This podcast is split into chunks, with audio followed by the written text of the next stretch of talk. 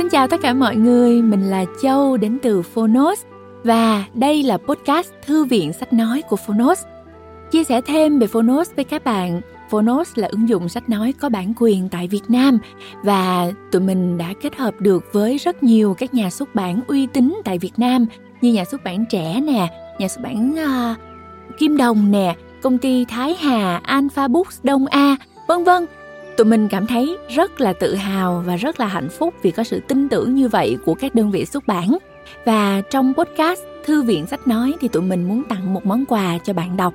Đó chính là chương 1 của những cuốn sách rất được yêu thích trên Phonos. Và ngày hôm nay thì Châu xin giới thiệu với mọi người cuốn sách Con đã có đường đi. Đây là những bài giảng của thiền sư Thích Nhất Hạnh, một người được rất nhiều người kính trọng. Chắc chắn là rất nhiều thính giả của Thư viện sách nói cũng đã biết đến thầy và theo dõi những tác phẩm của thầy đúng không nào? Và khi được chuyển thể thành sách nói thì uh, những người đọc của Phonos đã cố gắng hết sức để có thể truyền tải được sự chân thành cũng như là những điều đẹp đẽ trong các tác phẩm này. Mong là sẽ được mọi người đón nhận nhé. Quay trở lại với quyển sách Con đã có đường đi. Trong 3 tháng an cư kiết đông tại đạo tràng Mai Thôn, 300 hành giả đã cùng thiền tọa, thiền hành chiêm nghiệm và pháp đàm về đề tài con đường của Bụt, những đóng góp của đạo Bụt cho một nền đạo đức toàn cầu. Cuốn sách này ghi chép lại những bài pháp thoại đã được nói trong 3 tháng an cư ấy. Con đã có đường đi là một tư liệu mà các Phật tử có thể sử dụng để quán chiếu và đi tới một cái thấy thấu triệt về thực tại của bản thân và thế giới. Cái thấy đó có thể giúp cho chúng ta thấy được con đường mà nhân loại phải đi để có thể đưa xã hội và hành tinh ra khỏi tình trạng bạo động và hiểm nguy hiện tại. Cuốn sách đã được phát hành trọn vẹn trên ứng dụng sách nói có bản quyền Phonos rồi đó các bạn. Với giọng đọc truyền cảm, Châu nghĩ đây là món quà đặc biệt bạn dành cho chính bản thân mình và cho những người thân yêu nữa. Uhm, nếu như mà cha mẹ, người thân của bạn mà quan tâm mà thực hành về Phật pháp thì chắc chắn sẽ rất là yêu thích cuốn sách này đó. Còn bây giờ, hãy thả lỏng vai và cùng Châu cùng Phonos nghe chương đầu tiên của quyển sách Con đã có đường đi của thiền sư Thích Nhất Hạnh nhé.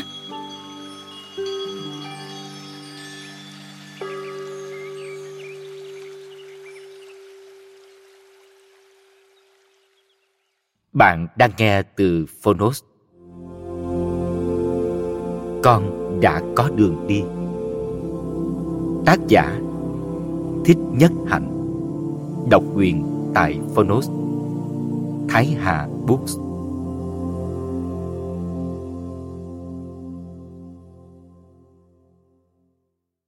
Lời mở đầu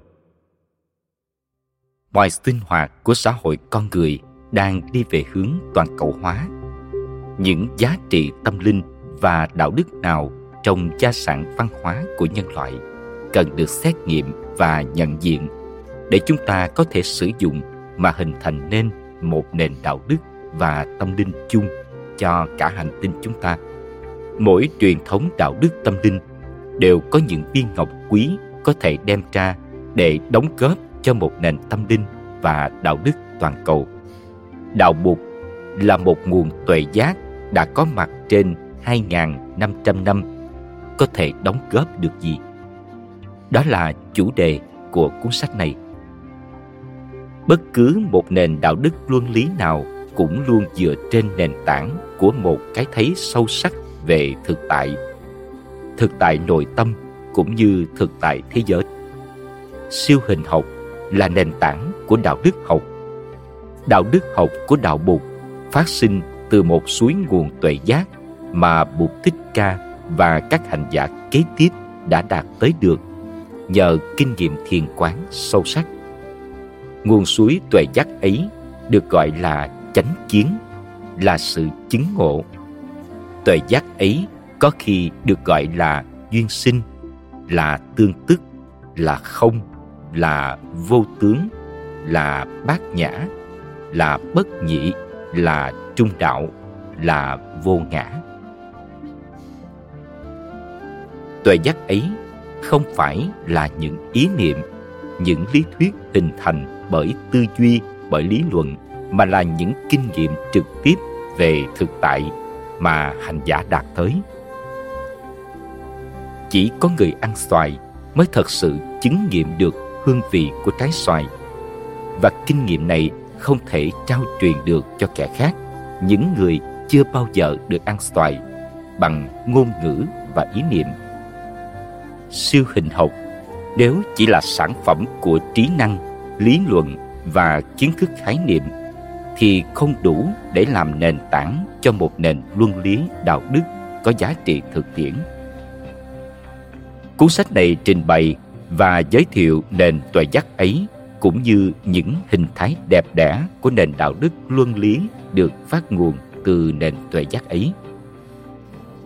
Nếu biết cách tu tập và quán chiếu, thì bạn đọc cũng có thể nương vào đó để đạt tới kinh nghiệm tâm linh và nguồn suối tuệ giác ấy một cách trực tiếp như người không mạn ý với những ý niệm về hương vị của trái xoài mà muốn trực tiếp ăn xoài. Trong ba tháng an cư kiết đông vừa qua tại đạo tràng Mai Thôn, ba trăm hành giả đã cùng thiền tọa, thiền hành, chiêm nghiệm và pháp đàm về đề tài con đường của Bụt, những đóng góp của đạo Bụt cho một nền đạo đức toàn cầu. Cuốn sách này ghi chép lại những bài pháp thoại đã được nói trong ba tháng an cư ấy. Đây là một tư liệu mà bạn đọc có thể sử dụng để quán chiếu và đi tới một cái thấy thấu triệt về thực tại bản thân và thế giới. Cái thấy ấy có thể giúp cho chúng ta thấy được con đường mà nhân loại phải đi để có thể đưa xã hội và hành tinh ra khỏi tình trạng bạo động và hiểm nguy hiện tại. Nếu không có chánh kiến, cái thấy thấu triệt ấy, thì ta sẽ không có khả năng thực tập chánh tư duy, chánh ngữ và chánh nghiệp để có thể vượt thắng những khó khăn của bản thân và thế giới. Chánh kiến có khả năng hướng dẫn được cho khoa học và kỹ thuật để khoa học và kỹ thuật có thể giúp chúng ta chuyển ngược lại tình trạng hiện thời. Siêu hình học mà làm nền tảng được cho đạo đức học thì cũng có thể được gọi là siêu hình học ứng dụng.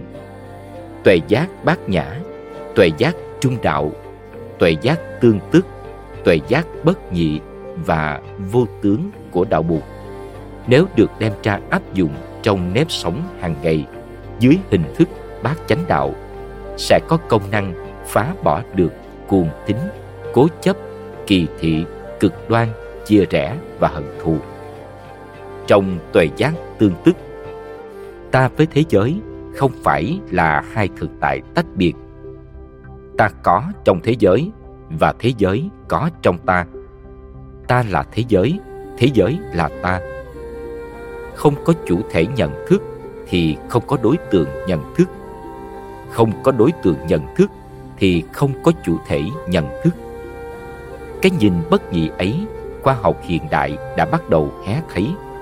Vì vậy cho nên, nói tới đạo đức học Phật giáo, ta không thể nào không tham cứu về tuệ giác, vô ngã và bất nhị. Năm giới tân tu mà bạn đọc tìm thấy trong sách này là hoa trái của thiền tập được dân hiến như văn bản của cái thấy đạo buộc về một nền đạo đức toàn cầu. Chúng ta, người Phật tử, muốn cống hiến và đề nghị những gì đẹp đẽ nhất của truyền thống đạo buộc cho nền đạo đức toàn cầu ấy. Chúng ta cũng thỉnh mời các truyền thống khác trên thế giới đề nghị và cống hiến những gì quý nhất và đẹp nhất của họ. Ước mong rằng các bạn độc giả sau khi đọc xong sách này có cơ duyên tiếp tục quán chiếu và trao đổi để chúng ta có thể đóng góp được phần tối đa của chúng ta với tư cách là những người con Bụt. Thiền sư Nhất Hạnh Con đường của Bụt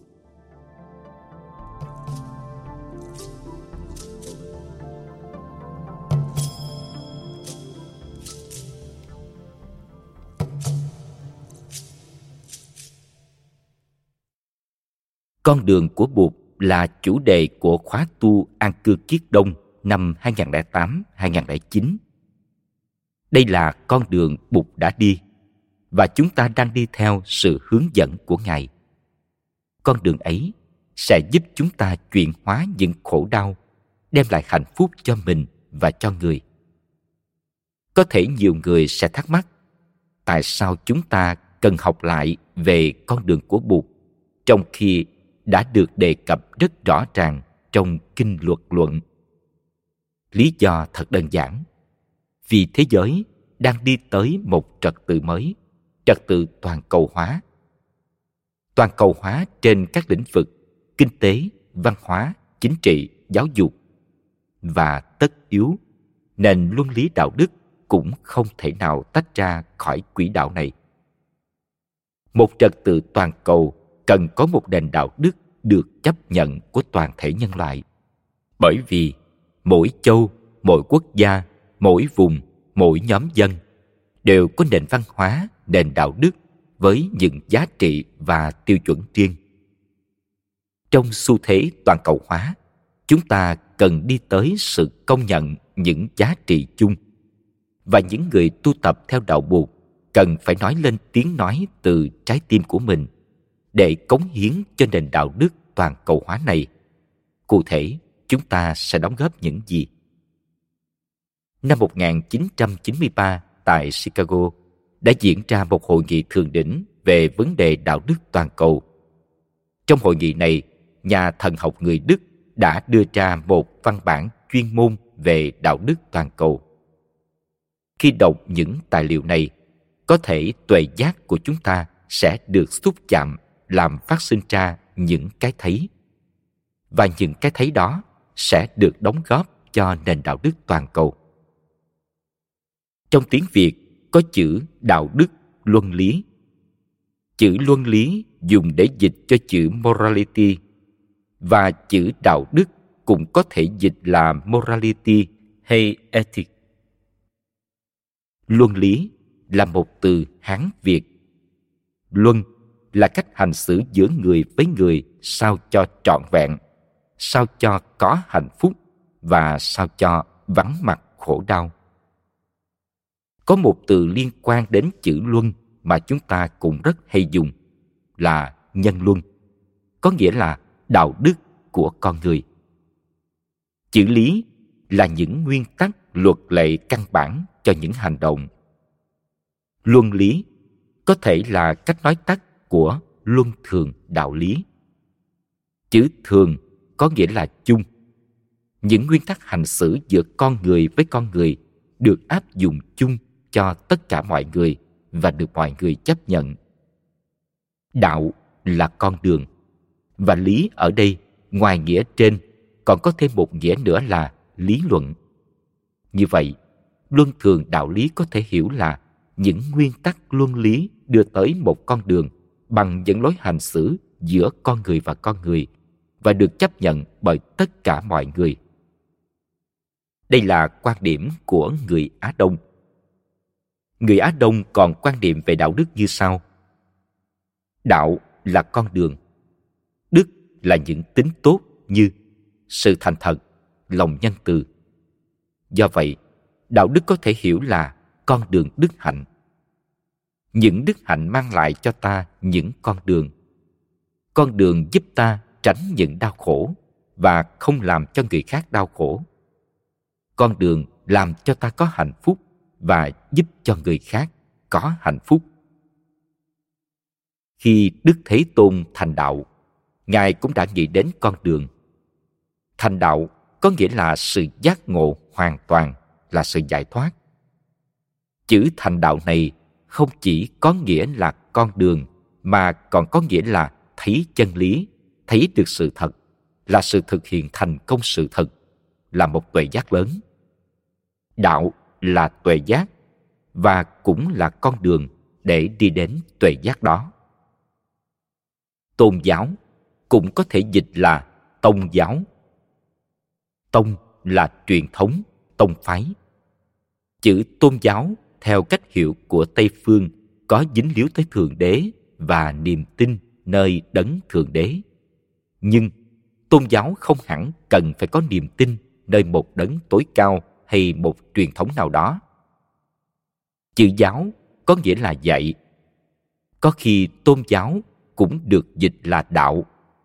Đạo ở đây chỉ có nghĩa là con đường. Nếu dùng chữ đạo để dịch cho chữ religion thì chưa chính xác. Vì chữ religion có hàm chứa yếu tố đấng tạo hóa, mà chữ đạo không hàm chứa ý nghĩa về một đấng tạo hóa. Trong đạo bụt ý niệm về con đường rất rõ. Bài giảng đầu tiên của đức thế tôn hướng về năm người bạn đã từng tu khổ hạnh với ngài. Năm anh em ông kiều trần dư đã đặt nền tảng cho cả một nền đạo đức. Bài giảng đó còn được gọi là chuyện pháp luân kinh. Trong bài giảng này, ngài đề cập đến bốn sự thật màu nhiệm, tứ diệu đế và con đường của tám sự hành trì chân chính, bát chánh đạo. Cụ thể, ngài nói về khổ đau của con người và cách chuyển hóa khổ đau đó. Chuyện pháp luân kinh có thể gọi là căn bản cho một nền đạo đức phật giáo. Kinh đó rất thực tế, không là triết học mà là đạo đức học. Khổ đế dưới cái nhìn mới.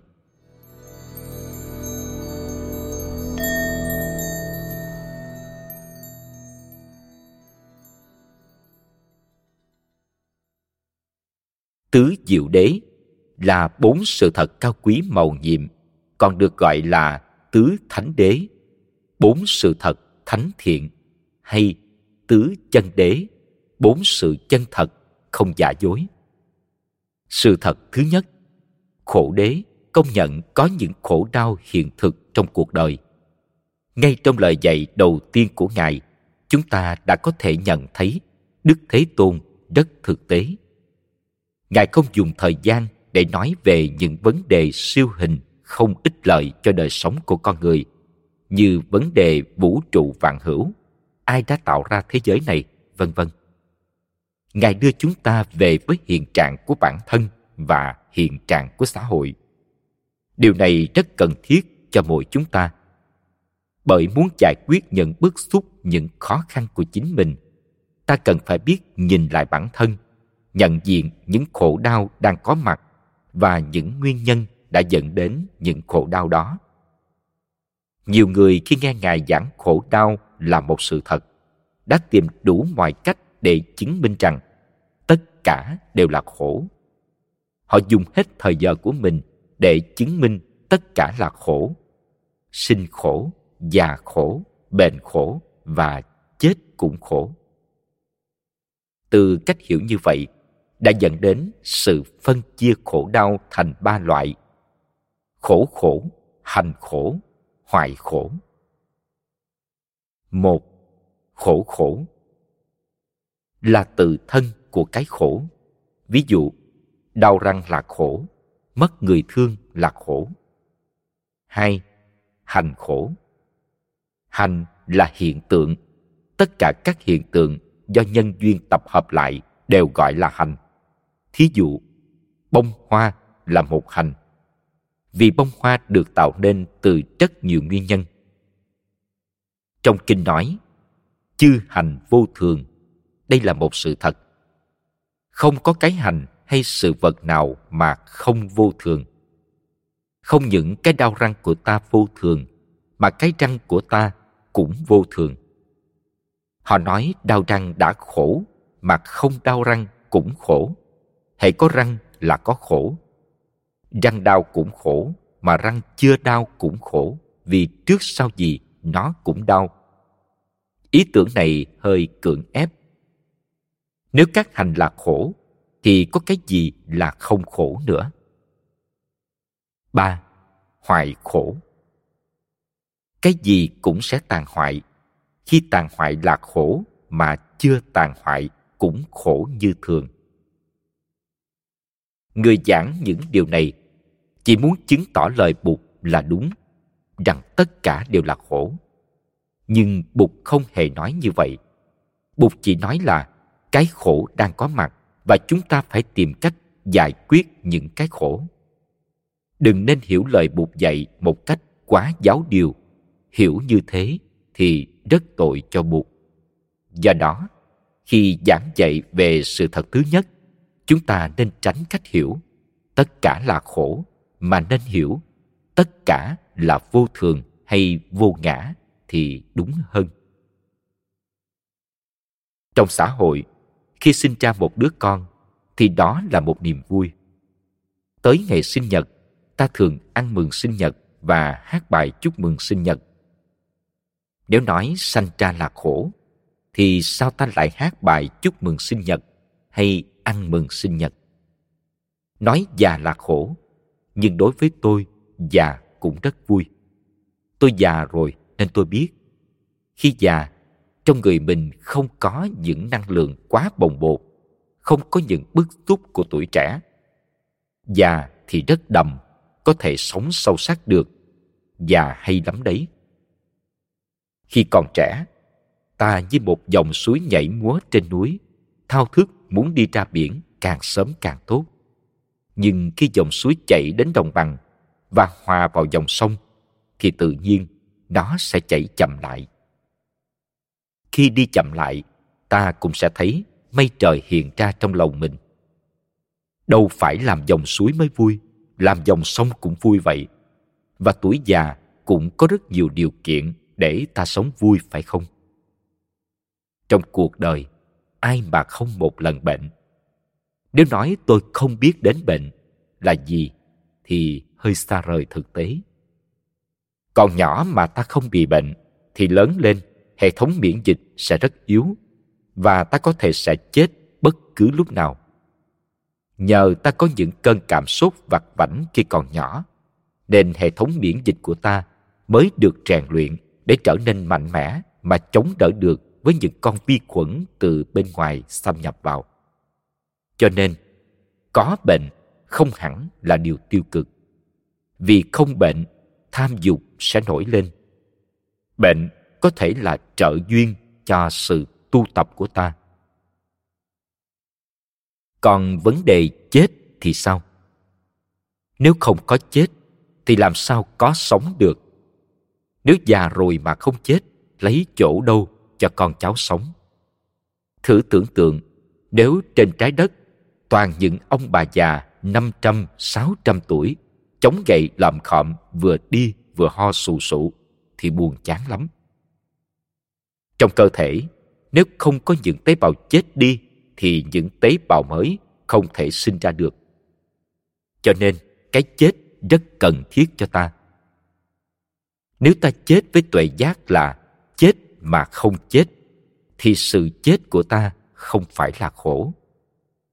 Những người thực tập theo lời buộc dạy cần phải uyển chuyển, khéo léo để có thể hiểu và áp dụng giáo lý của ngài phù hợp với hoàn cảnh sống. Ngày xưa không có hiện tượng hâm nóng địa cầu, không có nhiều căng thẳng, không có nhiều người bị bệnh tâm thần như ngày nay. Ngày xưa cũng không có nhiều bạo động và khủng bố cũng không có những cuộc khủng hoảng kinh tế trầm trọng. Lối sống của người xưa không gây tàn hại môi trường khốc liệt như ngày nay và cũng không có nhiều cuộc chiến tranh giữa các tôn giáo. Đây là những nỗi khổ có thật của thời đại, những khổ đế mà ta phải nhận diện. Vấn đề ở đây không phải là đi tìm kiếm cái khổ mà là gọi đúng tên cái khổ đó. Ta biết khổ là có thật để tìm đường chuyển hóa chúng. Tập đế.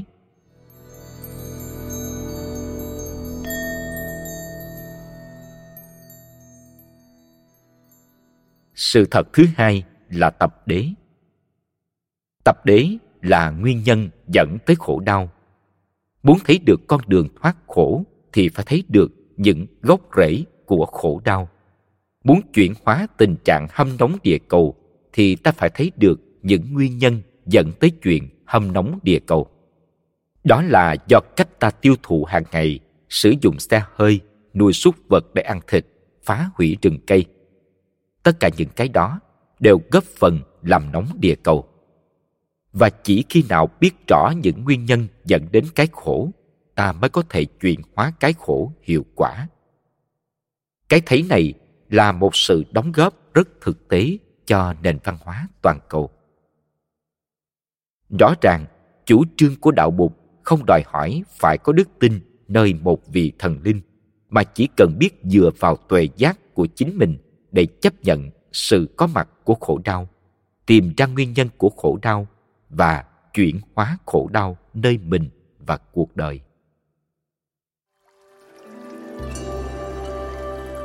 Cảm ơn bạn đã lắng nghe podcast Thư viện Sách Nói. Tải ngay ứng dụng Phonos để nghe trọn vẹn sách nói của kỳ này bạn nhé. Hẹn gặp lại bạn trong các podcast sau.